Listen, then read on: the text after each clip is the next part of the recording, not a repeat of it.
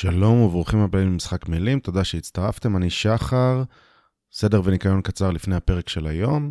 אז uh, הדבר היחיד שרציתי להגיד בסדר וניקיון זה שיש שתיקה רועמת מאיתנו בכל הקשור לדיוני החסינות בכנסת לראש הממשלה. הסיבה היא לא שאין לנו מה להגיד בנושא, יש לנו הרבה מה להגיד בנושא, אבל אנחנו רוצים לעשות את זה בצורה מסודרת ולא בסדר וניקיון כזה קצר או הגיג קצר, ואנחנו מתכננים לנהל על זה דיון רציני פה בקרוב באחד הפרקים, במהרה בימינו, ואני מקווה שזה יצא לפועל. אוקיי, אז עכשיו לפרק של היום. היום זוהר ואני מארחים את האלוף במילואים, חבר הכנסת יאיר גולן, שהייתה לו קריירה צבאית עשירה ומגוונת, היה מפקד אה, פיקוד העורף ומפקד פיקוד הצפון. וגם סגן, סגן הרמטכ"ל, אלה התפקידים האחרונים שלו והבכירים ביותר. אמ, ופרץ לתודעה בצורה, למיינסטרים של התודעה, אה, באותו נאום מפורסם בערב יום השואה. אנחנו לא מדברים על הנאום הזה, כי זה קצת, אה, קצת פחות מעניין. רצינו לארח את, אה, את יאיר, את חבר הכנסת גולן, התעקש שנקרא לו יאיר. אמ, רצינו לארח אותו לדבר על הרעיונות שלו, על האידיאולוגיה, מה גרם לו לעשות את המהלך, לקפוץ לבריכה הפוליטית, אה, והייתה שיחה מרתקת. אה, יש אה, כמה דברים שאני רוצה להגיד לגבי השיחה הזאת, שחשוב לי להגיד. אז הדבר הראשון והכי חשוב בעיניי, הוא שחבר הכנסת גולן ואנחנו, או אני לפחות, אני אדבר בשמי, לא מסכימים על הרבה מאוד דברים, אולי כמעט על הכל. יש דבר אחד שאנחנו מסכימים, וזה הדבר הכי חשוב, הוא שצריך לדבר. צריך שיהיה שיח, שיח פתוח, לפעמים אה, הכנות והפתיחות יוצרים אה, שיח אמוציונלי וחריף, אבל זו הדרך להגיע, אם שומרים את זה בשיח ולא במשהו אחר, או עצ, עצם, אה, עצם קיום השיח עוזר לנו לא להידרדר למשהו אחר, ולכן זה הדבר הכי חשוב. וגם מי שמתויג כקיצוני, לא משנה באיזה צד, אה, אם זה משיחי, או אם זה אה, שמאלני בסמך, או אנטי-ציוני, או לא משנה מה, גם איתם צריך uh, לנהל שיח, בטח בתוך uh, החברה שלנו פנימה, ובזה uh, יאיר ואני מסכימים מאוד, וזה הדבר הכי חשוב, ואני חושב שהפרק הזה מיישם את זה בצורה לא רעה. הדבר השני שרציתי לומר, זה שיאיר הוא דמות מאוד מאוד כריזמטית ודובר מאוד טוב. עכשיו, יש לו עוד איזשהו אקס פקטור כזה, שהוא יש לו אמונה מאוד מאוד חזקה ושלמה בצדקת הדרך. הוא, הוא מאוד מאוד חושב שהוא צודק, וזה מדבק, זה מושך. בטח אם יש נטייה להסכים איתו, מי שנוטה להסכים איתו, לדעתי, ישמע אותו מדבר ומפרט את תפיסת עולמו, וזה באמת יהיה מדבק ו... וירצה לבוא אחריו וייתפס כדמות, אה, כמנהיג אמיתי, כי הוא אומר את הדברים כמו שהם, לפי דעתו, עם אמונה שלמה בזה שזה נכון. אני רוצה להגיד שלדעתי זה מאוד אפקטיבי, אה, אבל אני חושב שמי שלא מסכים איתו, זה יכול להיראות כמו חוסר נכונות להקשיב, ואני חושב שזה יכול, זה קורה בשני הצדדים כמובן. אה, מי ש...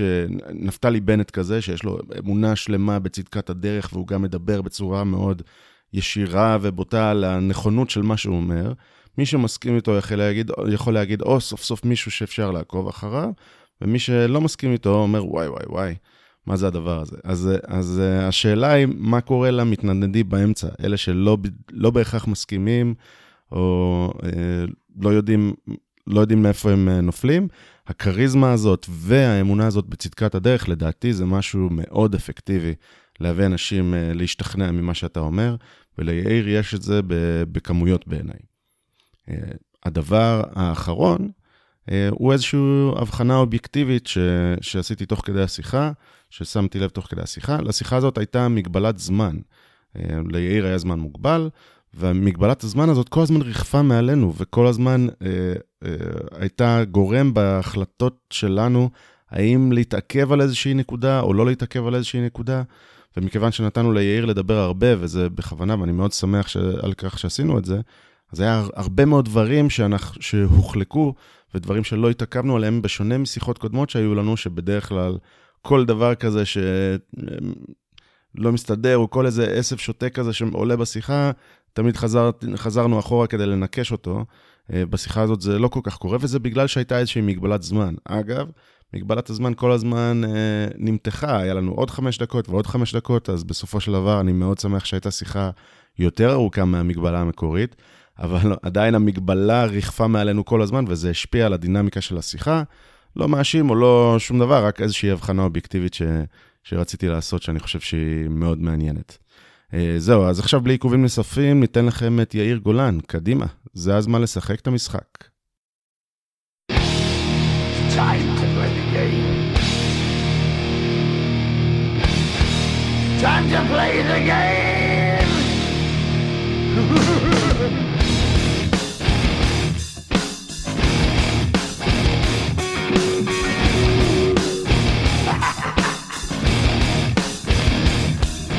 It's all about the game and how you play it. All about control. And if you can take it, all about your debt. And if you can pay it, it's all about pay. And who's gonna make it? שלום, ברוכים הבאים למשחק מילים, אני שחר ואיתי זוהר, אהלן. שלום שלום, מה שלומך? מצוין, uh, הפודקאסט שבו אנחנו מנסים להישמע יותר חכמים ממה שאנחנו, ולא מצליחים, שאם תחשוב על זה, כן, זוהר אפשר לפרש את זה לשני הכיוונים. תחשוב כן. על זה קצת. אני אחשוב על זה טוב. מה שלומך? נפלא, שנה חדשה, ואורח אה, מאוד מכובד. היום מצטרף אלינו חבר הכנסת, אלוף במילואים, יאיר גולן. שלום לך, יאיר. שלום, שלום, שלום וברכה, גם לכל מי ששומע אותנו. תודה שהצטרפת אלינו, אנחנו מאוד uh, מתרגשים לקראת השיחה הזאת. יש לנו הרבה דברים לדבר, ולעולם לא יהיה מספיק זמן לדבר עליהם, אבל אנחנו מאוד שמחים שיש לנו הזדמנות אה, לצלול לנושאים לעומק, לא מדברים פוליטיקה, מדברים על רעיונות. אז שוב תודה שהגעת. אה, טוב, אה, אנחנו ניתן איזושהי הקדמה קטנה רק כדי להציג אותך לפני, לפני שאנחנו מתחילים לדבר, אבל אנחנו רוצים שאתה, לתת לך את ההזדמנות לספר קצת על עצמך, טיפה רקע, אתה יודע, בדקה, שתיים, כמה משפטים שנראה לך לנכון, איפה גדלת, מה הרקע שלך, ועד הלום כזה, לתת, להכניס אותנו לתלם, ומשם נתחיל לדבר על רעיונות. טוב, בסדר, אז אני נשוי לרותי, אהבת אה, נעוריי. אנחנו מכירים מגיל 17, חברים מגיל 20. אה, יש לנו חמישה בנים. אה, גדלתי בראשון לציון. רגע, זה חמישייה, יש קבוצת כדורסל? מה, חמישה בנים? זה יפה. כדורעף, גם אני משחק, אז זה כדורעף. חמישה בנים? חמישה בנים, חמישה בנים. הגדול בן 30, הצעיר בן 16, אה, כולם למדו בתיכון הסביבתי בשדה בוקר. אה, כל הרביעייה שהם אחרי צבא או בצבא עשו שנת שירות. אה, יש לי בן שהוא גם היום קצין במגלן, עושה שם גם את, את, את מילואיו. בן שהיה באגוז, בן שלישי שהיה שריונר. יש לי בן עכשיו בשירות ביחידה הטכנולוגית של אמ"ן. ועוד בן תיכוניסט.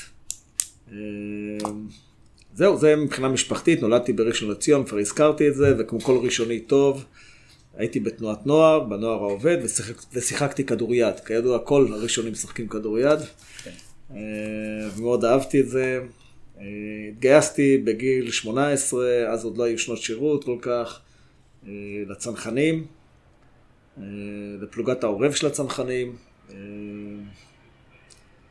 אז הימים היו עוד אה, קשים ותובעניים ומלאי טרטורים וקאדרים, אבל זה מי ששרד חושל היטב. השתתפתי כצוער בבה"ד 1 במלחמת לבנון הראשונה, יצא להילחם בכל לבנון, כולל בכיבוש מערב ביירות. אה, ולאחר מכן אה, שנות אזור הביטחון,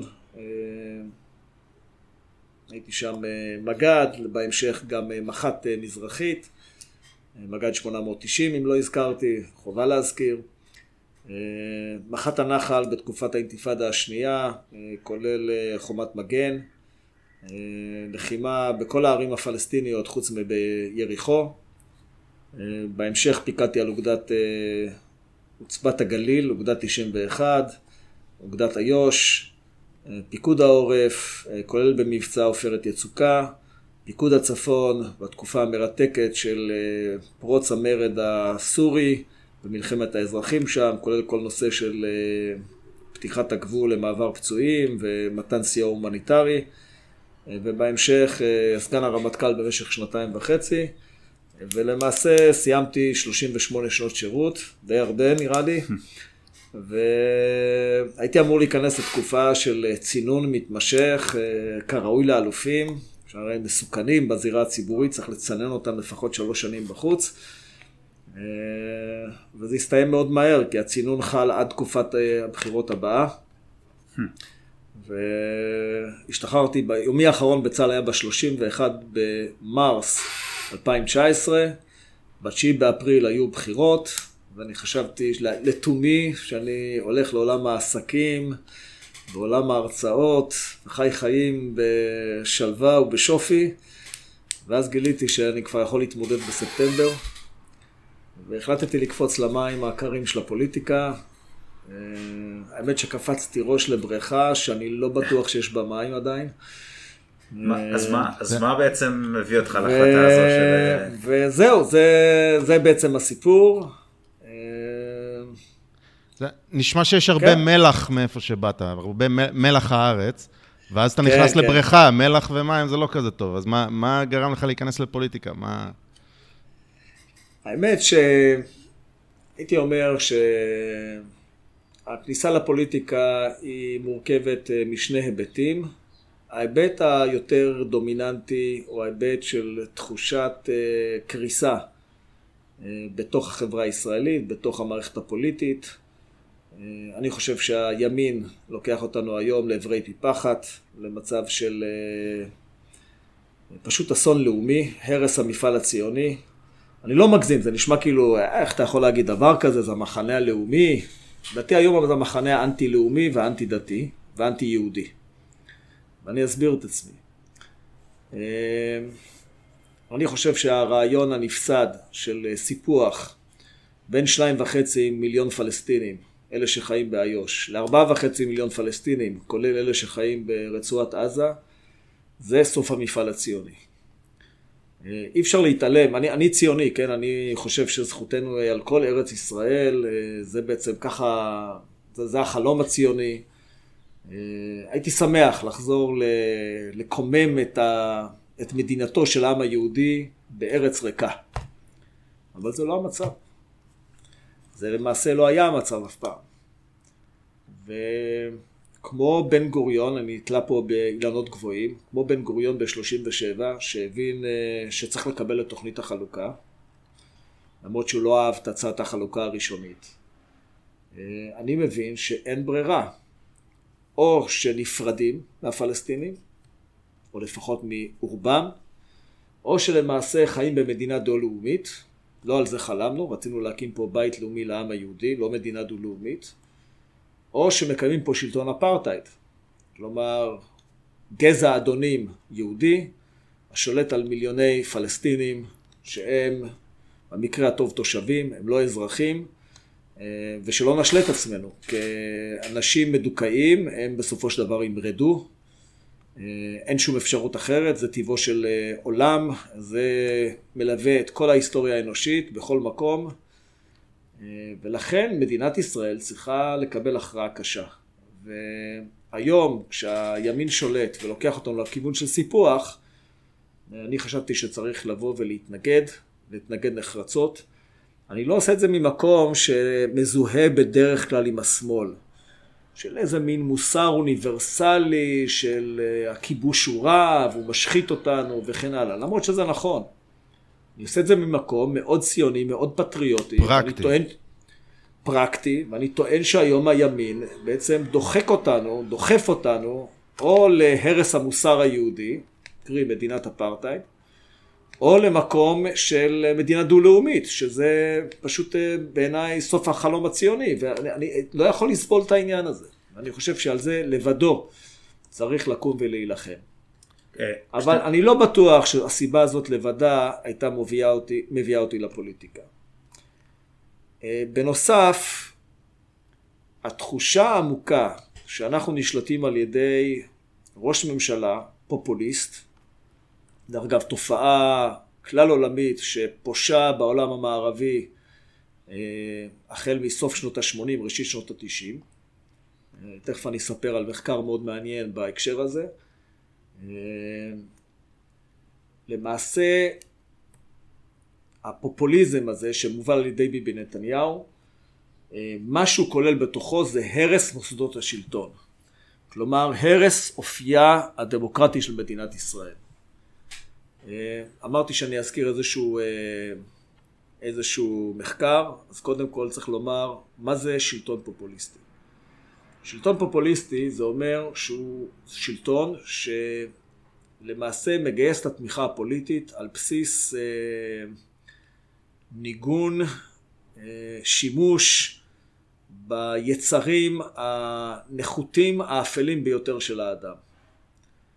אה, מה שעושה ביבי נתניהו הוא בונה על חרדה ועל שנאה. חרדה מפני איזה אויב איום ונורא, האיראני, השמאלן, אלה שהולכים לחרב את אה, מדינת ישראל, וחרדה באופן טבעי מולידה שנאה, ולכן היום להיות שמאלן בסמך זה כינוי גנאי. אה, בשלטון פופוליסטי תמיד, תמיד צריך שיהיה אויב מזוהה, אה, ואנחנו האויב המזוהה הזה. המחריד דרך אגב בטכניקה הזאת, שהיא ננקטה הרבה מאוד פעמים נגד היהודים, אה, שישבנו בגולה. אה, אז, עכשיו אז אנחנו מפעילים, אנחנו מפעילים את הטכניקה הזאת כאן בתוך אה, מדינת ישראל, וזה מחריד אותי. ואמרתי מה המאפיינים, זאת אומרת אחרי שאמרתי מה זה שלטון פופוליסטי, אז המאפיינים שלו, מחקר שנערך על ידי שני חוקרים ממכון טוני בלר, מרכז טוני בלר, המחקר הזה מצא, קודם כל הוא חקר 46 מנהיגים פופוליסטים ב-33 מדינות, והממצאים הם מאוד מעניינים. אה, הממצא הראשון, שמנהיגים פופוליסטים שולטים יותר זמן. בממוצע הם מגיעים לשש וחצי שנות אה, שלטון, לעומת שלוש בלבד של מנהיגים לא פופוליסטים. מעניין. הדבר השני, שמנהיגים פופוליסטים אה, נוטים לרסק את מוסדות המדינה. ובדגש על כל אה, מוסד שעלול להגביל את שלטונם. ולכן אה, הרשות השופטת היא קורבן קבוע של שלטון פופוליסטי, עיין ערך ביבי נתניהו מול מערכת שלטון החוק, אה, והם נוהגים באופן קבוע לפגוע במוסדות אחרים, וגם זה אנחנו רואים חדשות לבקרים פה היום במדינת ישראל. אז רגע, שמע, המרכיב השלישי, ב... אוקיי, בוא המרכיב נראה. השלישי, המרכיב השלישי שהם כולם נוטים לשחיתות, לא כולם, סליחה, רובם נוטים לשחיתות, המרכיב האחרון והרביעי, שהם לא יורדים מעל במת ההיסטוריה כדרך הטבע. כלומר, זה לא שיש בחירות, הם מפסידים והולכים הביתה. ותראה מה קורה היום במדינת ישראל, זה פשוט לא יאומן. כמה אנחנו חושבים שאנחנו מיוחדים, אבל אנחנו בעצם עונים על הדפוס הקלאסי של שלטון פופוליסטי כאן בארץ. אז אם אני לוקח מצד אחד את הכיוון הנורא מסוכ... המסוכן שמדינת ישראל לוקחת עליו, שהוא כיוון של סיפוח, מן הצד השני את השלטון הפופוליסטי כאן, שהוא פשוט הרס מוסדות המדינה, אני מחבר את שניהם יחד, זו הסיבה שבגינה נכנסתי לפוליטיקה. יש okay. עוד סיבות, אבל אלה השתיים העיקריים. אלה הדברים העיקריים. אוקיי, okay, אז בואו ננסה, יש פה הרבה... יש פה הרבה, כן. הרבה, אבל בואו בוא נתחיל מהנושא הפלסטיני, ואחרי זה נלך ל... לנושא ההשחתה של החברה על ידי השלטון הפופוליסטי, אוקיי? כן, וגם נדבר קצת על דת ומדינה, אם לא אכפת לך. אה, בשמחה. כן. אה, יפה. אז אה, דבר ראשון, לפני שנדבר באמת על הנושא הפלסטיני, אני אשמח כן בכל זאת לעשות איזה עידון או לדקור איתך איזה נקודה. אתה לא חושב שהימין הוא, הוא אנטי-ציוני מרצון, אתה אומר, הם ציונים שהתוצאה היא הרס הציונות, נכון? ממש ככה. Okay. אוקיי. אני בכלל, אתה יודע, בניגוד למה שעושה נתניהו, ששולל לגיטימציה מציבורים שלמים, אני אומר לך בצורה הכי כנה וישרה, אני לא, לא חושב שעמיתיי בימין הם אה, במודע מנסים לפגוע במדינת ישראל, הם עושים את מה שמאמינים בו. אין לי ספק בעניין הזה. כן. אני אף פעם לא אקרא למי מידידיי, שהוא איש ימין, בוגד. אף פעם לא אקרא, אף, אף פעם לא אומר דבר כזה, גם אם לדעתי תוצאת מדיניותו היא הרסנית. אבל אני כן. חושב שהם עושים את זה באמונה, באמונה מלאה, ולכן אני קורא לשיח אה, פתוח בנושא הזה. אני פרסמתי מאמר לפני כשבוע וחצי במקור ראשון, שמבטא את עמדתי ביחס למה שצריך להיות ברצועת עזה וביהודה ושומרון. וזה סוג של דיון שאני מזמין אותו, אני שמח לו, ואני שמח על ההזדמנות, ואני מודה, אתה יודע, לעורך מקור ראשון על זה שהוא נתן לי את ההזדמנות אה, לבטא את עמדותיי בעיתונו. זה שיח אה, נורמלי ותקין. אוקיי, okay, עכשיו, אתה, אתה, אני גם רוצה לשים פה איזה, לשאול איזה שאלה בנוגע לזה שאמרת, בימין השיטה היא הפחדה. לעומת זאת, אבל כשאתה התחלת את, ה, את, ה, את הדיבור פה, אמרת מילים שהן די קשות ונוראיות, ונשמע מאוד uh, טרגי, מפחיד. Uh, זה לא הפחדה, אתה אומר, או שנהיה מדינה דו-לאומית, שאנחנו לא רוצים, או שנהיה פה מדינת אפרטהייד. לא, יש הבדל גדול, יש הבדל גדול. אז רגע, אני רוצה לחדד, אני רוצה לחדד. כן. אמרת, אפרטהייד הרי זה משהו מאוד ספציפי, עם קונוטציה מאוד ספציפית. אה, שהיה לזה הרבה מאוד השלכות על, ה, על התושבים השחורים בדרום אפריקה, אבל יש סצנריו כלשהו שיש תושבים פלסטינים בישראל שאין אפרטהייד. אני היום בארצות הברית, אני תושב. אין פה אפרטהייד. תושב יש, בניגוד לאזרח, אתה מתכוון. בניגוד לאזרח. יש פה רק כמה עשרות מיליונים כאלה. אז, אה, אז בואו בוא נדבר על ההבדל. אוקיי. טוב, קודם כל, אה, אני אתייחס למה ש... זוהר העלה, זוהר או שחר? אני זוהר. כן. אתה זוהר. אה, קודם כל ביחס למה שזוהר העלה. אה, האם אני בעצם לא נוקט בטכניקה בדיוק כמו שאני מאשים שלטון כן. פופוליסטי בהפחדה? התשובה היא לא, כי אני, אני, אני לא מנסה להלך אימים ולעבוד על הרגש, אלא אני פונה ישירות אל השכל במובן הזה שבין הים לנהר, בין הים התיכון לנהר הירדן, mm-hmm. שלשמחתנו עכשיו זורם כמו שצריך. כן. אה, יש כ-6.7 מיליון יהודים mm-hmm. וקצת למעלה משישה מיליון פלסטינים. זו, זו עובדה, זה לא קשור לימין ושמאל, זה, זה, זה, זה עובדה דמוגרפית. אתה אומר אבל אתה, אתה בעצם מאמין במה שאתה אומר ולכן זה לא הפחדה, זה בעצם מה שאתה מנסה לא, להגיד? לא, לא, לא, אני מדבר איתך עכשיו לא על... כאילו, אתה, אז אני, אז, מה, אז מה שההפחדות שנעשות מימין הם על איראן או הם על... אז אני, אני תכף, אני אגיע, לה, אני, אני אגיע למה לדעתי אנחנו מהלכים אימים על עצמנו. בנושא האיראני. אוקיי. אה, אבל אני רוצה קודם כל להתייחס ל, לדברים שהם בעיניי בגדר עובדות, לא בגדר הפחדות. לא עבודה שהיא מאוד אה, רציונלית, אנחנו חושבים פה בתוך אה, אוניברסיטת תל אביב, מקדש של... Mm-hmm. אינטלקטואליים ושל ניסיון לחשוב באופן רציונלי, אני אנסה לעשות, אני אנסה mm-hmm. לציית לכללי המוסד הזה. בטח כשאנחנו יושבים במחלקה לביוטכנולוגיה, כן? זה מה שאנחנו... כן. אז, אז אני אגיד לך ככה, תראה, כמו שציינתי, יש פה יחס של 53 לעומת 47 אחוז אה, בין אה, יהודים לבין פלסטינים, בין הים לבין הנהר. עכשיו השאלה, מה עושים עם זה? באופן אה, דרך אגב עקרוני, זה הבעיה שעמדה בפני הציונות מתחילתה. והאנשים שהנהיגו פה את היישוב עוד לפני הקמת המדינה, ובראשם דוד בן גוריון, הגיעו למסקנה המצערת, היא גם בעיניי מצערת. אני קשור בנשמתי כאחד שמאוד גאה בזהותו הלאומית היהודית, אה, אני מרגיש קשור מאוד למערת המכפלה ולשילה ולמכמש mm-hmm. ולמצפה יריחו. כן, אני קשור בעבותות לכל המקומות האלה, מבחינה רגשית. אבל כשאני מנסה לחשוב איזה פתרון אנחנו יכולים, איך אנחנו יכולים להבטיח פה את קיומנו, מה יביא לאיזשהו תהליך של פיוס מול העולם הערבי. מה יאפשר לנו לחיות בשלום יחסי mm-hmm. מול הפלסטינים שיושבים כאן? המסקנה שלי היא מאוד מאוד פשוטה. שאנחנו חייבים א', לשמר, על, לשמור על מדינה יהודית או מדינת הלאום של העם היהודי עם רוב יהודי מוצק ולכן אסור לנו לקלוט פה לתוך אוכלוסיית אה, מדינת ישראל אוכלוסייה ערבית נוספת זה כמעט הייתי אומר רעיון שמרני, אני כאילו איש שמאל mm-hmm. שאמור לייצג עמדות פרוגרסיביות, אבל פה אני ממש שמרן ציוני.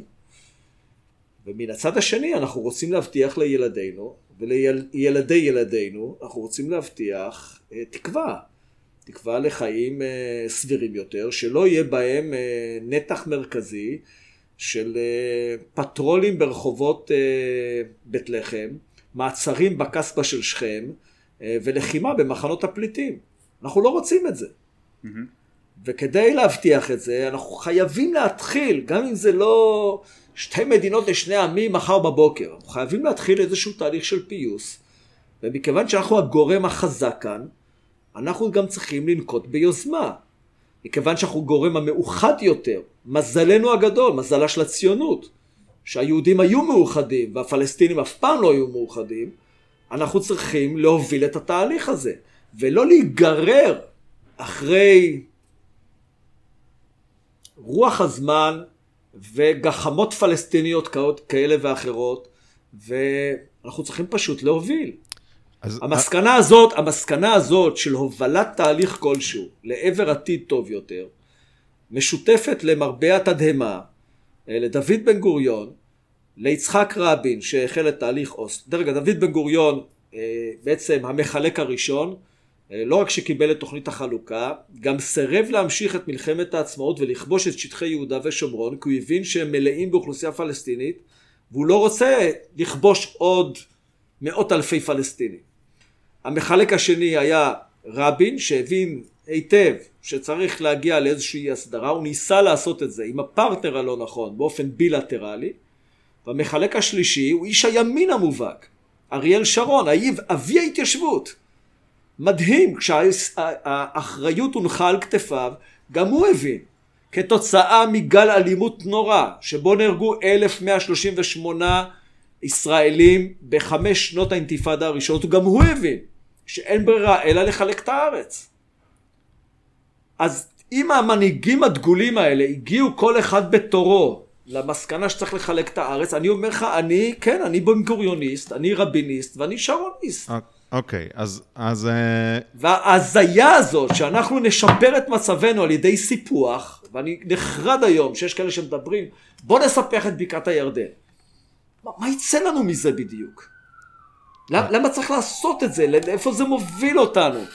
כאילו, בוא נסתכל... אגב, אגב שתי המפלגות הגדולות אומרות שצריך, לכאורה, שצריך לספח את בקעת הירדן. לכן אני, לכן אני, אני לא מחויב לשתי המפלגות הגדולות, אני כן. מבטא עמדה עצמאית. אה, על הכיפאק. אה, ואני ממש נגד הרעיון הזה, זה רעיון נפסד, שיש בו המון אחיזת עיניים. דרך אגב, אין בין סיפוח לבין איזושהי הסדרה עתידית, אין דבר וחצי דבר.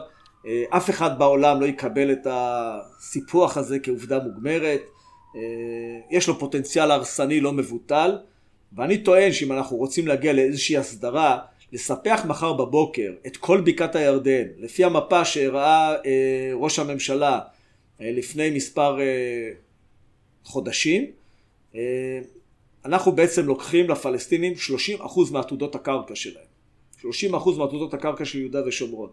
ולדעתי זה דבר שהוא פשוט לא נבון, הוא לא, הוא לא נבון מדינית, הוא לא נבון ביטחונית, הוא גם לא נבון, אה, הייתי אומר, מבחינת לאפשר לפלסטינים איזשהו מרחב מחיה שבו הם יוכלו להקים משהו שהוא עצמאי, ולכן מכל הסיבות האלה, לדעתי זה פשוט רעיון פסול. אוקיי, okay, אז, אז כמה דברים, יש פה המון, אנחנו, אני מאוד, מאוד שמח אגב שאנחנו נותנים לך לדבר הרבה, כי אתה, לבנות את הרעיונות המורכבים האלה לוקח זמן, אז אחלה, אבל אני מנסה בכל זאת להגיב על כל מיני דברים שבאמת פחות, פחות מסתדרים לי, אבל אני, אתה יודע, אפשר לגעת בכל נקודה, ננסה להגיד את הדברים החשובים. אה, בבקשה. אז, אה, אז א', אני חושב שהמסקנות שאתה הגעת אליהן, על בסיס העובדות שאמרת ואיך שאתה מנתח, זה על הכיפאק. זאת הדעה או האידיאולוגיה, רק, שאני, רק שברור, או אני מקווה שברור, שאנשים שמסתכלים על אותה מציאות והגיעו למסקנה הפוכה עם, עם אותם אינטרסים. כלומר, נפתלי בנט, כשהוא אומר, הוא מסתכל על המציאות, הוא אומר, אוקיי, על המספרים, זה מה שעשינו בשלושים השנה האחרונות. הדבר היחיד שיבטיח אה, קיום, ויבטיח אפילו דו-קיום, הוא כך וכך. הוא פשוט הגיע למסקנה אחרת ממך. אה, המטרה היא כנראה פלוס מינוס אותה מטרה, לחיות בשלום אה, ביחד עם שכנינו. אם, אם יש, יש הבדלים שהוא יגיד, ה-30 אחוז עתודות קרקע הם לא של הפלסטינים, הם שלנו. יש שם כל מיני דברים שהם שונים, זה ברור, אבל המטרה לחיות בשקט היא אותה מטרה. אנחנו מסכימים על זה, נכון? לא, אני לא. ממש לא מסכים עם זה. אני okay. אוקיי. חושב שאתה, זה מבטא חוסר בקיאות באידיאולוגיה של הציונות הדתית אה, הימנית. אוקיי. Okay. לא כל הציונות הדתית היא כזאת, אבל זה לדעתי אה, חוסר הבנה של, אה, של הנשמע, של הנקרא, כי הדבר, העמדות הן די ברורות. אה, לצערי, היום בבסיס האידיאולוגיה הציונית דתית הימנית, או החרדית לאומית הימנית, עומד חזון משיחי. עכשיו, מה זה חזון משיחי? חזון משיחי זה בעצם אמירה שאני פונה, אמירה פונדמנטליסטית, שאני פונה לעבר, שמקנה לי איזושהי זכות, וממנו אני עושה איזו קפיצה מטאפיזית, שאומרת את הדבר הבא: אה, רק אם אנחנו נשלוט בכל ארץ ישראל ההיסטורית, עם ישראל ייגאל. מה זה גאולת עם ישראל? לא יודע. בוא נדבר על זה. אבל זה מושג שהוא מהעולם המטאפיזי. אה, אני חושב שחזיונות משיחיים מהסוג הזה היו הרסניים לעם ישראל לאורך כל ההיסטוריה. והאסונות הכי כבדים שהעם היהודי ספג באו מהכיוון הזה של גישה משיחית ביחס להיסטוריה. שבעצם מה שהיא מבטאת זה התעלמות מהריאל פוליטיק, התעלמות מהתנאים השוררים אה, פוליטית, מדינית, אה, חברתית, כלכלית, לא משנה, כל היבט אחר של החיים הגשמיים, ולמעשה ניסיון לכפות איזשהו חזון שהוא, הוא, הוא, שוב אני אומר, הוא כולו מטאפיזי על החיים הגשמיים. עכשיו, התרגיל של הציונות הדתית בהקשר הזה הוא תרגיל מעניין, מחשבתית, כי הוא בעצם לוקח את ההיסטוריה הציונית ואומר, אה, אה ראשוני הציונים, שאומנם היו חילונים, מרדו בדת, הם באו לכאן וכנגד כל הסיכויים הצליחו. אז אם הם הצליחו, גם אנחנו נצליח. כל מה שצריך זה לדבוק ברעיון, בחזון הזה, ולא לוותר, ואם הדרך רצופה דם, יזע ודמעות, לא נורא בכלל. זה רק שאלה של עיקשות. אבל, אבל אפשר להגיע... עכשיו, אני, אני לא מזלזל בנחישות לאומית, אבל אני חושב כשאתה לוקח את האיזון בין ההיבטים הספירטואליים,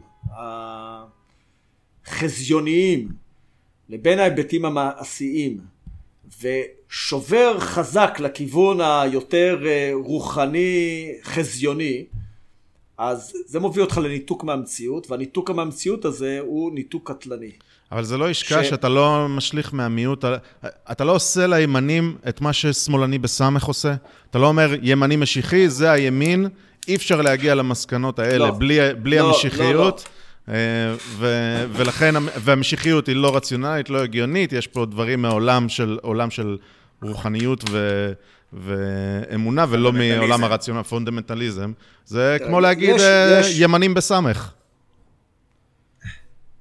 תראה, אני, אני מנסה, שוב, לאזן בין הדברים. כמו שהבנת, אני בנשמתי ציוני, ואני כן חושב שלעם היהודי יש ייעוד. אה, וכשאני מדבר על ייעוד העם היהודי, אז אני, כן, אני גולש למחוזות היותר, הייתי אומר, רוחניים, פחות גשמיים. אבל אני מנסה להסתכל, לאזן עם את, ה, את החזון הרוחני הזה בהסתכלות מפוקחת על המציאות. עכשיו, יש, יש, ימנ, יש אה, אנשי ימין אחרים, יש אנשי ימין אחרים שאומרים אה, אני פשוט לא מאמין לפלסטינים, אני לא מאמין שאפשר להגיע איתם להסדר, אני לא חושב שזה אפשרי. אני מכבד את זה, ואני נכון להתווכח על העניין הזה. ופה זו שאלה באמת של דעתי דעתך, וכל אחד יביא את, אה, אתה יודע, את טיעוניו. גם בכחול לבן, אבל אני מצביע. אני מצביע על הסכנה במשיחיות. ואני חושב שהיום אתה מסתכל אה, על המדיניות שמוביל הליכוד, המרכיבים המשיחיים, ודרך אגב הליכוד אני מזכיר, זה חירות, זה קשור בטבורו לחירות ההיסטורית, לחירות ההיסטורית שאמרה שתי גדות לירדן, זו שלנו, והיא גם כן. היום זה נשמע לנו, היום זה נשמע לנו מופרך, אבל אני מזכיר לכם שסמל האצ"ל כולל את כל עבר הירדן. אה, כן, אפשר ללכת, אחורה. בן גוריון הרי הקים ועדה לטרנספר בכוח וקיים משטר צבאי, אפשר ללכת אחורה, בואו לא נלך אחורה. גם רבין אגב עשה טרנספר כאלוף פיקוד הצפון, תפקיד שאתה עשית, פינה כפ- אה, כפרים ערבים מהאזור המפורז, אז בסדר, היה, היה יותר רע פעם. אוקיי? או דברים, העמדות של פעם לא מסתדרות עם היום. לא, לא, בוא מה- לא, מה- בוא לא מה- נלך לשם. מה- מה- מה ש- מה שאתה עכשיו הזכרת הוא מאוד מקומם. למה מאוד אוקיי. מקומם? כי זה תרגיל, אה, יכול שאתה עושה את זה בכוונה, אבל זה, זה תרגיל ימני ידוע. לוקחים עובדה היסטורית, מנתקים אותה מהקשרה, ואומרים, אה, פעם היה אותו דבר. זה כמובן שטויות במיץ. אוקיי. למה זה שטויות במיץ? רבין אני אגב לא אמרתי אותו דבר, אמרתי יותר גרוע, אבל אוקיי. לא, או, אפילו יותר גרוע. כן? לקחת, לקחת את המציאות של מלחמת אזרחים קשה וקטלנית, אה, בין אה, הראשון בדצמבר 47 ועד ה-15 במאי, ולהגיד, אה, הם עשו את זה אז, עכשיו זה אותו דבר, או אנחנו מקבלים הרשאה לעשות את זה עכשיו, כי עשו את זה אז, זה באמת אה, שטות גמורה. אנחנו אבל היינו אז לא- במציאות... לא על זה אני אנחנו היינו- מדבר. רבין עשה את זה במבצע קדש, הוא היה אלוף פיקוד צפון. הוא... הוא- עד כ- זה לא היה, ו... זה כבר לא היה ולא נברא. ו... אוקיי, אולי. גם לא היה ולא נברא, וחוץ מזה, אתה יודע, אפשר להגיד, שמע, אה, בקדש, אה, אתה יודע, היה טבח בכפר קאסם, אז מה, זה נותן לנו, נניח שעשו, אז, כן, אז, אז מה, אז זה שיש תקדים כזה, זה נותן לנו איזושהי הרשאה לחזור על זה? לא, גם מה- פה אני לא, אני לא מבין את הטיעון הזה. לא, להפך. של- להפך. אני אומר- אני אומר שאם נלך אחורה ונגיד האצ"ל, אז אפשר להגיד, בסדר, כפר קאסם. לא, אני, אומר- אני, לא הבאתי, אני לא הבאתי את זה מהסיבה הזאת. אני אומר שבסופו של דבר, בימין הישראלי היום יש שני קווי מחשבה, שהאחד אני מכבד ונכון להתווכח איתו, ומי שישכנע ישכנע ונלך אל הבוחר. זה בסדר, זה לגיטימי לחלוטין. אה, מי שיגיד לי, תשמע, הבנתי מה שאתה אומר, חלוקה וכן הלאה, לא מסכים איתך, כי לדעתי אי אפשר לסמוך על הערבים. כן. כי אי אפשר להגיע איתם להסדר. כי כן הלאה וכן הלאה וכן הלאה. גם אם אני לא מסכים עם זה, אני אומר, הטיעון הזה הוא טיעון שיש לו תוקף, ובואו נתווכח עליו. כל אחד יביא את אה, מה שנקרא, את העמדות אה, או את העובדות שתומכות את טיעונו, זה נראה לי לגיטימי לחלוטין. אה, בני בגין, למשל, הוא בר פלוגתא יוצא מן הכלל בהקשר הזה, ולאחרונה פרסם מאמר שמסביר למה הפלסטינים אין בהם באמת גורם שרוצה שלום. בסדר, הוא חושב כך, הוא מביא את ההוכחות שלו, אני אביא את ההוכחות שלי, לגיטימי לחלוטין, וזה ויכוח מעניין, ובסופו של דבר אנחנו מגיעים איתו לבוחר ומצביעים בקלפי. אה, לגמרי. לגיטימי. לעומת זאת, אני טוען שהגוון המשיחי שנכנס לתוך השיח, השיח הפוליטי, הוא מסוכן מאין כמותו, והוא הלך המחשבה שהביא את האסונות הכבדים ביותר על עם ישראל. כי הוא הביא אותנו ל... לא את כולם, לא כל אסון שקרה לעם ישראל בא מכיוון החשיבה הזה, אבל אין ספק שלאורך ההיסטוריה שלנו, בין שזה חורבן בית ראשון או בית שני, או אה, תופעת השבתאות במאה ה-17, כל הדברים האלה למעשה נובעים מאיזשהו הלך רוח משיחי, שבסופו של דבר מביא אנשים ראויים וטובים. אני לא חושב שזה אנשים רעים שרוצים, אתה יודע, את אה, רעתה של מדינת ישראל, חס וחלילה. אבל מתוך ההתנתקות המטאפיזי הזאת, המטאפיזית הזאת, מההיסטוריה הקונקרטית, האנשים האלה, הטובים האלה, מגיעים למסקנות איומות ונוראות שעלולות לדרדר אותנו לעברי פי פחת. אז אה, מכיוון שאין לנו הרבה זמן ולא נצליח לדבר על כל הדברים, אני רוצה רק ננסה, אולי יהיה לנו זמן אחרי זה לעוד שאלה, אבל אה, אוקיי, אז צריך להתנתק מהפונדמנטליסטיות והטהרנות הזאת. עכשיו, אני אשאל אותך. בהקשר הזה של פונדמנטליסטיות וטהרנות, אנחנו גם לא בוואקום ולא בהקשר. דיברת על זה שאנחנו בצד החזק וצריך לקחת יוזמה. אה, הזכרת את רבין והזכרת את שרון. יוזמה קורית פה בשלושים שנה האחרונות, קצת פחות.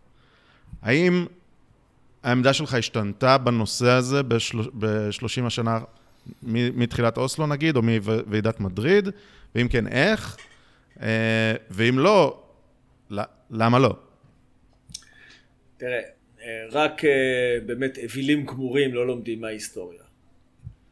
אה, רבין הלך לתהליך בילטרלי כי הוא האמין שיש פרטנר. ומה שגילינו על הפרטנר הזה, שהפרטנר הזה הוא מאוד לא אמין.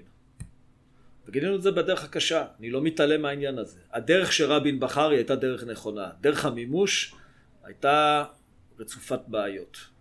עם זאת, צריך לומר שאוסלו לא היה רק רע, אוסלו הביא גם הישגים מאוד מאוד גדולים. יצאנו מהערים הפלסטיניות, אה, הפסקנו לפטרל ברחובות הקסבה של שכם.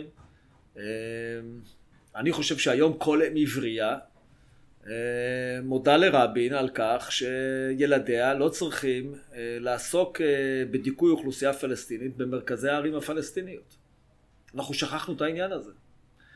היום אנחנו נוסעים ברחבי יהודה ושומרון כמעט במנותק מאוכלוסייה פלסטינית. זה לא היה לפני תהליך אוסלו. אה, התנתקות, היום אנחנו לא, לא מפטרלים יותר ברחובות סג'עיה, ג'יבליה, מ"פ שאטי, אה, שכונת הטטרה וכן הלאה מקומות לא כל כך סימפטיים. שאני, אני, אתה יודע, גדלתי במקומות האלה, אני יכול להגיד, ב, ב, גדלתי מבחינה מקצועית. אז אתה יודע, אנחנו נוטים אה, להמעיט או אפילו לצייר את מהלכי העבר כהרי אסון, וזה לא נכון. אה, היום אנחנו מרבים להלין על ירי בדחיפות כזו או אחרת של רקטות מעזה, שאני חושב שזו בושה וחרפה, שלא השכלנו להגיב לזה בצורה ראויה ולפעול על מנת להפסיק את העניין בדרכים מדיניות או בדרכים צבאיות, אבל אנחנו שוכחים שהמציאות מאז 2005, מאז שהושלמה ההתנתקות, היא הרבה פחות קטלנית מהמציאות ששררה בעזה בין, אה, בין 2000 ל-2005. אה, אנחנו שוכחים שלמעלה מ-140 ישראלים נהרגו בתקופה הזאת של בין 2000 ל-2005. כן, המספרים, אבל... היום הם, אני... המספרים היום הרבה יותר נמוכים, זאת אומרת מצבה הביטחוני של מדינת ישראל השתפר. אני לא מדבר על הנושא של גדר ההפרדה, כמה הוא תרם לביטחון. אני, לא, אני יכול כן לומר לך שאני כמפקד יהודה ושומרון התחלתי לבנות גדר סביב אה, גושי ההתנחלויות, סביב עמנואל, שהייתה צריכה גם אצבע שהייתה צריכה גם להקיף את קדומים ואחרי זה את קרני שומרון. אה, התחלתי לבנות גדר סביב אריאל, מבית אריאל לכיוון אריאל וסביב גוש עציון. כלומר, היה פה ניסיון של ראש הממשלה דאז, אריאל שרון, אה, לקבוע גבולות דה פקטו, בשטח, למדינת ישראל. והניסיון הזה פשוט נעצר בעקבות uh, שבץ מוחי, אבל היינו בכיוון הזה. בכיוון הזה, עם כל הקושי שהיה בו, עם כל הכאב שהיה בו, ואני אומר לך, אני, אני התמודדתי עם העניין הזה על בסיס יומיומי, ואני חש את כאבם של הנפגעים, ומכיר את מלאכת העשייה הצבאית בתוככי המרחב הפלסטיני היטב. ואני אומר לך, עם כל זה, היינו בכיוון הנכון, זה היה כיוון שהוא היה מלא תקווה. איזה תקווה יש לנו היום? היום יש לנו רק חרדות.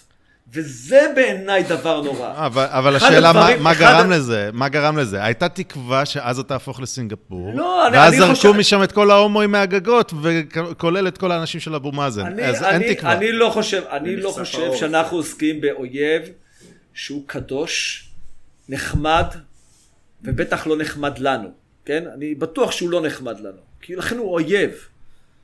אבל השאלה היא, מה העתיד? איך אנחנו מבטיחים לילדינו עתיד טוב יותר?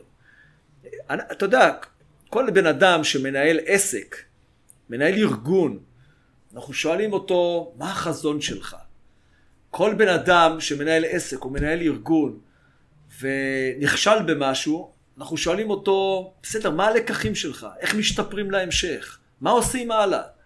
ואיפשהו ברמה הלאומית, ההסתכלות הזאת קדימה, עם תקווה, עם, עם רצון להוריש לילדינו משהו טוב יותר, איפשהו זה נעלם בעשור האחרון. וזה עצוב, כי מדינת ישראל היום חזקה מאי פעם. מדינת ישראל היום צריכה לחוש בטוחה מאי פעם. יש לנו את הצבא הכי חזק במזרח התיכון.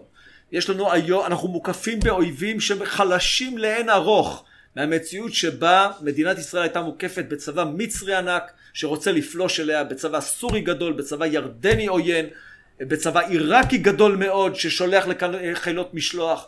כל הדברים האלה נעלמו מן המפה, מצבנו השתפר באמת מבחינה ביטחונית, אם משווים את זה עשור אחר עשור, מצבנו היום הוא מדהים.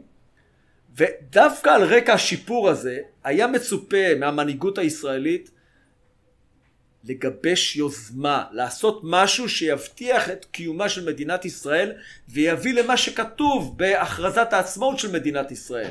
להושיט יד של שלום לשכנינו ולבנות עתיד אזורי אופטימי משותף. זה נשמע כמו איזה, אתה יודע, מילים אה, באספמיה כזה, אתה יודע, איזה מין חזון כזה שלא קשור. לא. אנחנו, חזון, מנהיגות צריכה לייצר חזון שיש בו אופטימיות בראייה ארוכת טווח. אני מודע לכך שהיום יום הוא קשה, מתסכל ועתיר אכזבות. אבל אסור לנו לחש, לחשוש מלדבוק בחזון, לעדכן את החזון, להתאים את החזון, אבל לייצר לאזרחים במדינת ישראל תקווה. אני לא רואה היום איך הימין הישראלי, בוודאי לא איך ביבי נתניהו, מייצר תקווה לעם ישראל. אוקיי, okay. אה, uh, אחלה. אני, אני חושב ש... Uh, יודע מה? בוא אני, אני אחזור לשאלה בכל זאת. אז 30 שנה, אתה אומר, החזון הוא, הוא אותו חזון, בפרקטיקה היה שם דברים שהיו לא בסדר, וצריך לשנות את הטקטיקה, את איך מגיעים, אבל החזון הוא אותו חזון כמו ש... אה, בשלושים השנה האחרונות של ההיפרדות, או של... אני לא יודע, אתה תגיד, אתה תגיד שתי מדינות לשני עמים או משהו אחר? החזון קודם כל, אמרתי לך, הוא מ-1937, אז פעם ראשונה אה, בן גוריון התחיל לדבר על חלוקת הארץ. אה, אני לא משלה את עצמי. לדבר עכשיו על שלום, זו תקווה, כן? זה, זה באמת החזון, ה... חזון קץ כל הימים. אבל אני מודע לכך שזה לא מחר אה, מעבר לפינה, זה לא פשוט להשגה. בכלל, תחת הכותרת שלום, אפשר לכלול הרבה מאוד דברים. השלום שיש לנו עם מצרים וירדן הוא שלום קר, הוא לא השלום כמו עם היחסים שיש לנו עם ארצות הברית, אנגליה או צרפת. אבל המומנטום שהציונות תמיד הקפידה ליצור הוא מומנטום אופטימי, הוא מומנטום שאומר בעצם איזושהי יכולת הבטחה לילדינו שיהיה פה טוב יותר. כשאתם תגדלו, תגלו עולם טוב יותר. ואני חושב שאין מה לעשות, אתה יודע, אי אפשר, אומרים לא נחיה לעד על חרבנו, זה לא נכון. מדיניות היא שילוב של דיפלומטיה, של כלכלה, של סוציולוגיה ושל כוח צבאי. אתה, אבל, אבל אתה תמיד, שזה, תמיד, אתה חושב שזה אנחנו... תלוי רק בנו בעיקרון? מה? אתה חושב שזה תלוי רק בנו? אני לא חושב שזה תלוי רק בנו, אבל אני יודע דבר אחד, שככל שאנחנו חזקים יותר ובטוחים יותר בעצמנו, ומבינים שבעיניי יש היום ניסיון להלך אימים על עם ישראל, ואנחנו הרבה יותר בטוחים ממה שנדמה לנו. אז ככל שאתה בטוח יותר, אתה צריך לגלות יותר יוזמה, יותר אחריות, ולעשות מהלכים, לעשות מהלכים שמקדמים את העניין הזה. תאר, תראה, לאחרונה הירדנים לא הסכימו להאריך לנו את חוזה החקירה בנהריים ובמובלעת צופר. וזה רק על רקע יחסים עכורים בין הממשלה הישראלית לממשלה הירדנית. מה, זה חובה? זה, זה היה... אי אפשר היה להימנע מזה? היה אפשר להימנע מזה, היה אפשר לנקוט במדיניות אחרת. שאין מה לעשות, בבסיסה זה רצון להיפרד מהפלסטינים, להגיד, קחו את שלכם, יכול שזה יהיה פחות ממדינה, יכול שזה יהיה יותר ממחוז באיזה פדרציה, יכול שזה משהו שהוא ישות שהוא שונה, שהוא שונה במהות שלו מדברים שאנחנו, מקוב... ש... ש... אה, אנחנו מכירים אותם ממה שקורה בעולם. אני משוכנע שאפשר למצוא איזשהו סידור שכזה, mm-hmm. שיש בו מצד אחד ביטחון לתושבי ישראל, ומצד שני תחושת, אה, הייתי אומר, חופש גדולה יותר לתושבי יהודה ושומרון. אני משוכנע שאפשר להגיע לזה. אני משוכנע שאפשר לעשות את זה בביטחון לאזרחי ישראל. אז בואו נייצר את הנוסחה הזאת, בואו נפ... בוא, בוא נפעיל את הראש היהודי שאנחנו כל כך גאים בו, שהוא יצירתי ו- ו- וחדשני, ובואו נייצר גם משהו חדשני ויצירתי בעולם המדיני. למה פה אנחנו צריכים להיות... מתוך סקרנות, אתה מכיר את פתרון האמירויות שמכיר? פתרון האמירויות בארץ ישראל השלמה, כן? כן. בשטחים. ביהודה ושומרון. אני לא, אני לא יודע בדיוק למה אתה מתכוון. נש, נשלח לך, תעיין בזה, זה, זה אגב פתרון מחוץ לקופסה. מחוץ לקופסה, כן. יכול להיות, אני מוכן, אני מוכן את הדברים האלה, אתה יודע, אני לא מאוהב, אתה יודע, באיזה אמירה שתי מדינות לשניים, אני לא מאוהב בזה. אני מאוהב בדבר אחד, בלייצר תקווה. ואני טוען שהמדיניות היום של הימין לא מייצרת תקווה, וזה בעיניי הדבר הכי נורא שנעשה ביחס למדינת, לאזרחי ישראל. אז, אז אני רוצה אבל, אני רוצה כן. רגע, מכיוון שאין לנו הרבה כן. זמן, אני רוצה לומר מילה על תמונת האיומים ולמה אני חושב שאנחנו צריכים לחוש הרבה יותר בטוחים ממה שנדמה לנו. יש פה איזה אמירות, אה, עשרות אלפי, מאות אלפי רקטות וטילים מכוונים בכל רגע לעבר מדינת ישראל. כשאומרים את העניין הזה, כל אזרח חש המון שפיצים מחודדים כאלה של רקטות וטילים מכוונים ישירות אליו, ואו-טו-טו הם יורים את זה עליו אישית. כן. וזה תמונה כל כך מופרכת.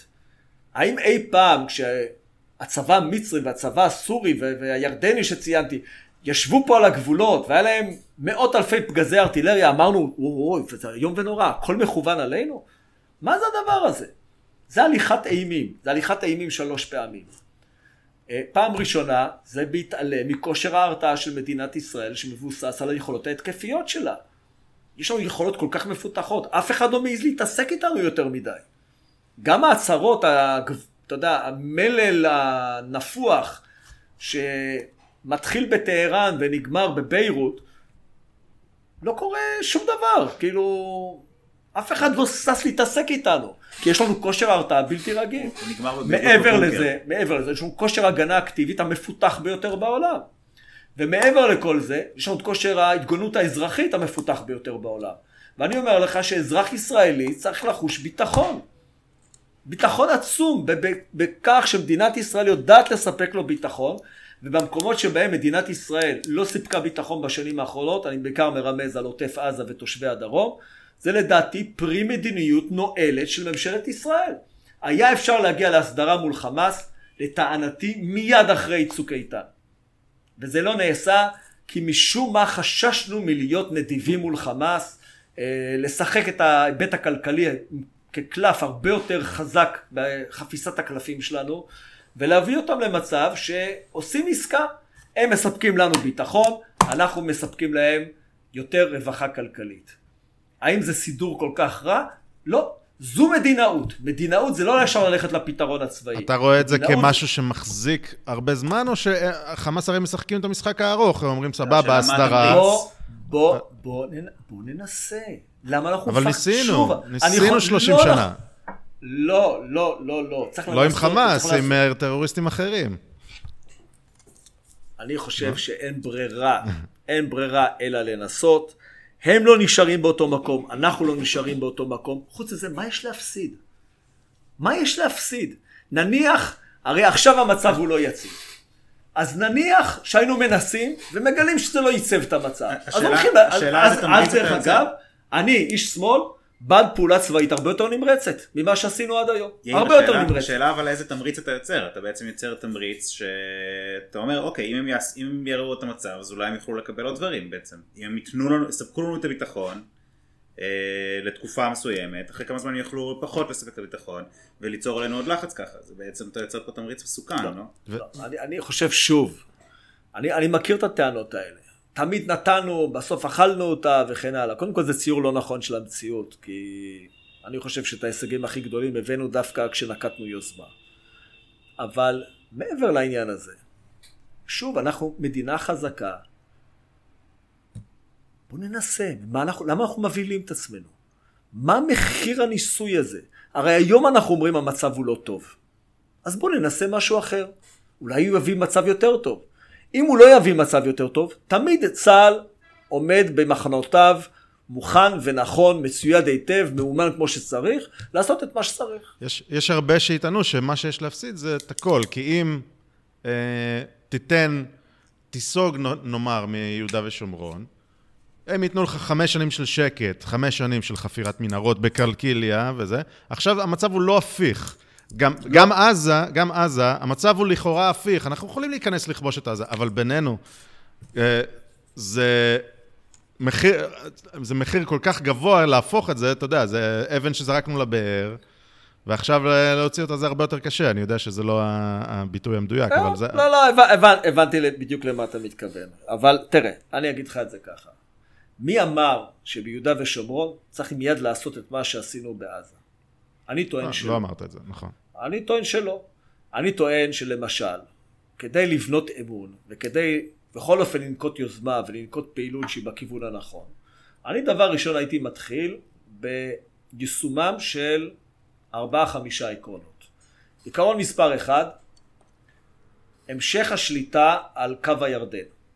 אני לא יודע אם זה כל הבקעה, אני לא חושב שצריך לספח בשביל זה את הבקעה, אבל קודם כל, לא לאפשר זרימה חופשית של אמל"ח אה, מידי גורמים טרוריסטים שכרגע לא מצויים, אבל יכולים להיות בעתיד, לעתיד אה, בירדן, להיות, לשלוט על הקו הזה, להיות מסוגלים לבודד את המרחב הפלסטיני מסיוע חיצוני.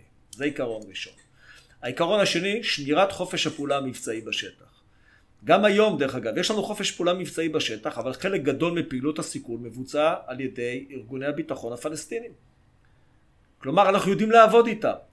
אני לא מפקיר בהם את הכל. אני תמיד, יש לי את הזכות, אה, זכות האחריות הגוברת. היה ואני רואה שהם לא עושים את מה שהם צריכים, או כי הם לא יכולים, או כי אין להם את המודיעין, או כי אני לא רוצה לחשוף להם מודיעין, או מכל סיבה אחרת, בכלל לא חשוב. אז זה עיקרון שני. העיקרון השלישי זה תיאום תשתיתי מלא. הרי גם אם תהיה מחר בבוקר מדינה פלסטינית, אין לה תשתיות עצמאיות משלה, למשל אין לה יכולת לייצר חשמל, הכל זה חשמל ישראלי.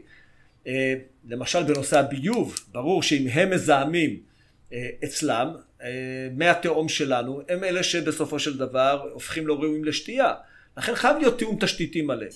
הדבר, עיקרון הרביעי, זה עיקרון של הסדרת היחסים הכלכליים. אני רוצה שכל היחסים הכלכליים יהיו כמו בין שתי מדינות, שיש ביניהם גבול, גביית מכסים, אה, ביקורת, בקיצור, יחסים כלכליים מוסדרים. והעיקרון החמישי, הפרדה אזרחית. פשוט הפרדה אזרחית. עכשיו תאר לך את המצב הבא, שגוש עציון מוקף גדר, מחובר בעצם לתוך שטח מדינת ישראל, שיש על זה לדעתי קונצנזוס בתוך מדינת ישראל, גם בשמאל. אבל עכשיו החיים בגוש הם בטוחים לחלוטין. הם לא מתערבבים עם אוכלוסייה פלסטינית, ואני טוען שהביטחון הזה הוא זה שמאפשר את התנאים להסדרה עתידית. אם רוצים פיוס, אם רוצים אה, הנחתה של המתח הביטחוני, אם רוצים לא להיות שבויים אה, בידיו של גורם טרוריסטי קיצוני כזה או אחר, ההפרדה הביטחונית יוצרת יותר ביטחון, יותר ביטחון, סיכוי גדול יותר לפיוס בראייה ארוכת טווח. אז הנה, אני אומר לך עכשיו, בוא נלך קודם כל לעניין של ההפרדה הפיזית.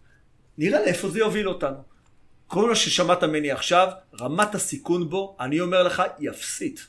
היא פשוט אפסית. למה אנחנו לא עושים את זה מחר בבוקר? שרון התחיל לעשות את זה, תיארתי את זה מקודם. למה אנחנו לא ממשיכים? אוקיי, okay, נראה לי שזה אקורד סיום, אה, אקורד סיום טוב עם העקרונות שלך מפאת קוצר הזמן. אה, נמשיך ב... את זה פעם אחרת. לא, אני, אני, פעם אני אחרת. אגב אה, יכול לדבר איתך, שוב, אנחנו, יש הרבה דברים שאנחנו לא מסכימים, אבל אי אפשר גם, גם רציתי לתת, רצינו לתת לך את הבמה לדבר, וגם, אתה יודע, לא צריך להיכנס לנקש עשבים בכל... בכל פרט ופרט, אני חושב שלדבר על, הדברים בגדול והעקרונות שהתווית וזה, זה, אלה הדברים שמעניינים, או לפחות הדברים שמשם צריך להתחיל את השיחה, ובאמת, אם, אם נשב לעוד פרק של עוד שש שעות, אז uh, נוכל לדבר על כל הפרטים. כן. אז אני, אני מודה לשניכם, אה, שחר וזוהר, והשיח הזה הוא חשוב מאין כמותו, והעיקר, העיקר, העיקר, זה להקפיד על שיח. אני, אני מאמין גדול שככל שנדע לדבר יותר טוב, אז לא נעשה דברים אחרים שהם מהעולם שלא של שיח. העולם לא של שיח הוא עולם, הוא עולם קטלני מבחינה לאומית, וחלה אחריות על כולנו, על כולנו, בלי הבדלי אה, דעות, בלי ימין ושמאל, לקיים את השיח, גם אם לפעמים מר, כואב, אבל עדיף השיח על פני כל דבר אחר. אמן. אה, תגיד, יש לך משהו שאתה רוצה להמליץ עליו שלא קשור לבחירות, לא קשור לפוליטיקה, לא קשור לזה? איזה זה סרט, סרט, הצגה, ספר. ספר, משהו ש... יצא, יצא עכשיו ספר אה, מאוד אה, מעניין אה, של מלומד אמריקאי בשם טימותי סניידר, שנקרא על הרודנות.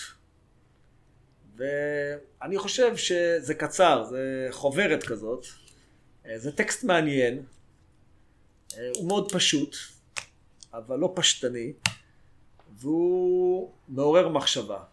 ואני אומר לכל אחד ממי ששומע אותנו, כדאי לקרוא, ואתה יודע, לומר לעצמנו מה זה אומר לנו, ואני חייב להשלים אותו, כי זה טקסט כזה שהוא אוניברסלי, אה, להשלים אותו בטקסט אחר, אה, ספר שיצא כבר לפני יותר מעשור, אה, אבל והוא נקרא לוינס ולייבוביץ'. אוקיי. וזה לדעתי טקסט מרתק, לא תמיד כתוב בשפה הכי פשוטה, אבל טקסט מרתק שבעצם לוקח שניים מגדולי ההוגים היהודים אה, במאה העשרים, שני אנשים מאמינים, שני אנשים אה, מקיימי מצוות, ששוטחים את משנתם, והדבר, הייתי אומר, המקסים במשנה הזאת, שבצד היותה מאוד מאוד מאוד יהודית, היא גם מאוד מאוד אוניברסלית, ואני חושב שהיא מבטאת בצורה אולי הטהורה ביותר את המשמעות של להיות אה, אור לגויים בחברת מופת. אחלה. מעולה. תודה רבה. את ההמלצת תרבות שלנו, זוהר, אנחנו ניתן אחר כך. תודה רבה, היה אחלה. מרתק. אה, אני לא חושב ש... חוץ מגיקונומי, לא יצא לי לשמוע אותך מדבר באריכות על תפיסת עולם וזה. אני... לנו זה היה מעולה, מרתק, ושוב, תודה. תודה על הזמן. גם אני, גם אני נהניתי, ואשמח להמשיך את השיחה בהזדמנות. בהצלחה בבחירות. תודה רבה, בהצלחה. תודה, תודה, בהצלחה לכולנו. טוב, ביי. ביי.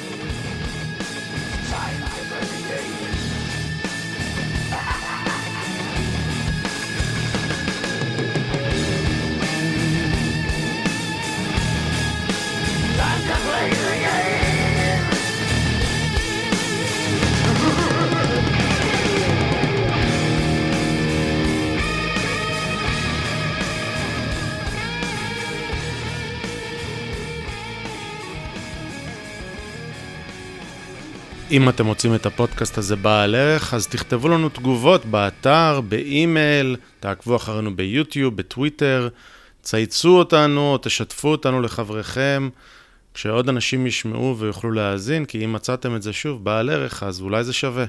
כל אינטראקציה שלכם עם התוכן הזה רק תעזור לנו, אז uh, מודים לכם מראש ותודה רבה שהאזנתם. להתראות.